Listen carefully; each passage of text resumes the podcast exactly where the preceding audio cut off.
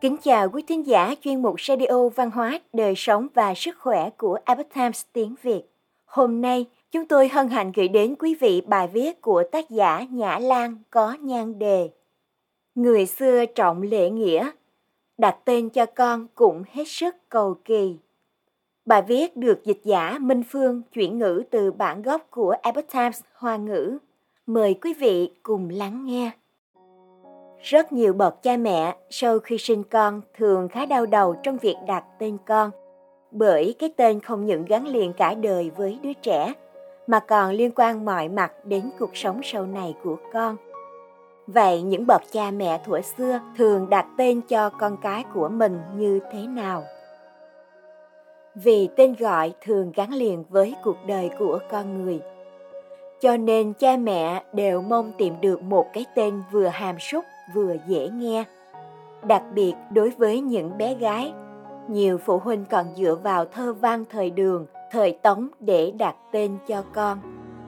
Chẳng hạn, tên Giang Sơ Ảnh bắt nguồn từ bài thơ đời Tống. Sơ ảnh hoành tà thủy thanh thiển, ám hương phù động nguyệt hoàng hôn. Dịch nghĩa bóng cành mai thưa đâm nghiêng nghiêng trên dòng nước trong và cạn. Mùi hương thoang thoảng lan tỏa trong bóng hoàng hôn. Hay như tên vương uy nhuy bắt nguồn từ bài thơ đường. Lan diệp xuân uy nhuy quế hoa thu kiểu khiết. Dịch nghĩa, lá cây hoa lan đến mùa xuân mọc phồn thịnh, hoa quế đến mùa thu là nở rộ trong trắng và tinh khiết còn trong thời đại mới, hầu hết chúng ta đều nghĩ rằng tên gọi của chúng ta, ngoài việc mang theo họ của cha mẹ mình, thì cái tên cũng chỉ là phân biệt từng cá thể trong xã hội. Tuy nhiên, theo văn hóa truyền thống, hai chữ tên thật và tên chữ lại hoàn toàn khác nhau, tương ứng với hai từ Hán Việt là danh và tự. Ví dụ, Trung Quốc có nhà thơ nổi tiếng Khuất Nguyên, tên thật là Khuất Bình, tên chữ là Nguyên. Còn anh hùng Hạng Vũ, tên thật là Hạng Tịch, tên chữ là Vũ. Vậy tại sao người xưa đều kêu tên chữ, chứ không gọi bằng tên thật của họ? Văn hóa Trung Quốc rất chú trọng tôn ti, trật tự, quan hệ gần xa, họ sẽ căn cứ vào mối quan hệ để xưng hô cho phù hợp. Ví dụ, quan hệ thân thiết như giữa cha và con thì người cha sẽ gọi con gái bằng tên thật. Còn nếu quan hệ xã giao thông thường thì đều xưng tên chữ hoặc tên hiệu. Thực ra, tên thật là do cha mẹ đặt khi con cái mới ra đời, còn tên chữ là tên khi con đã trưởng thành. Vậy tại sao tên chữ lại được đặt vào thời điểm trưởng thành? Bởi vì sau khi tổ chức lễ thành nhân xong, cũng đồng nghĩa với việc người đó đã trưởng thành và là cá nhân độc lập trong xã hội.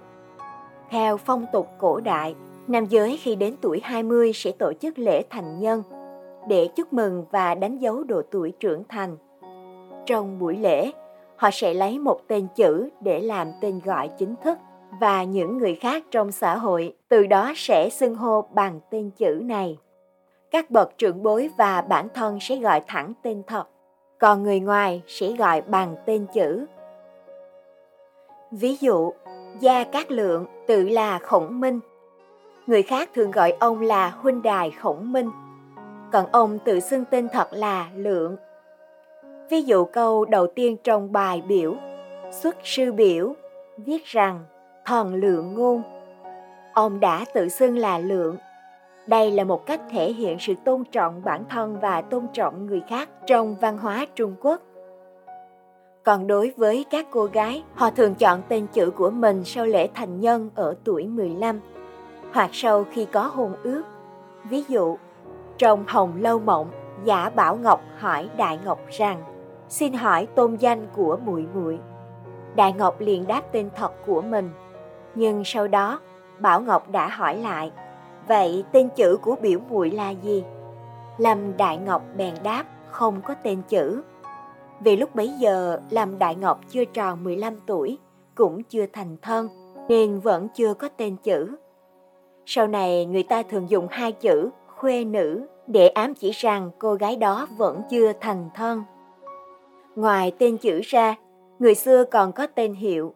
Ví dụ trong Chu Lễ viết Hiệu vị tôn kỳ danh, canh Mỹ xưng yên, tạm dịch. Ngoài tên thật, tên chữ ra thì tên hiệu là tôn xưng, Mỹ xưng của người, tên danh. Tên tự là do người lớn đặt, còn tên hiệu là bản thân tự đặt hoặc người khác đặt giúp.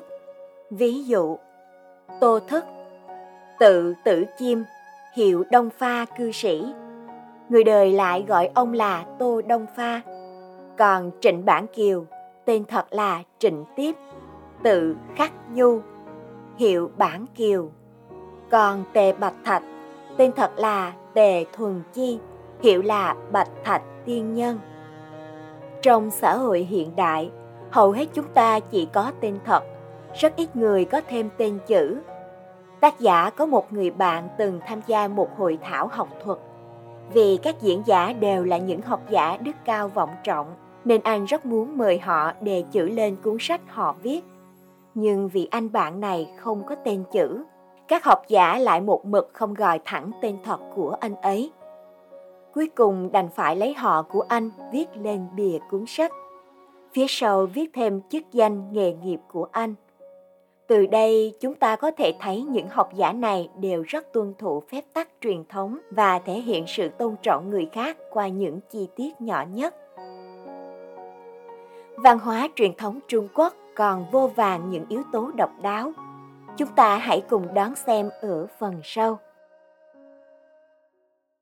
Quý thính giả thân mến, chuyên mục Radio Văn hóa Đời Sống và Sức Khỏe của Epoch Times tiếng Việt đến đây là hết. Để đọc các bài viết khác của chúng tôi, quý vị có thể truy cập vào trang web epochtimesviet.com. Cảm ơn quý vị đã lắng nghe, quan tâm và ghi danh theo dõi kênh.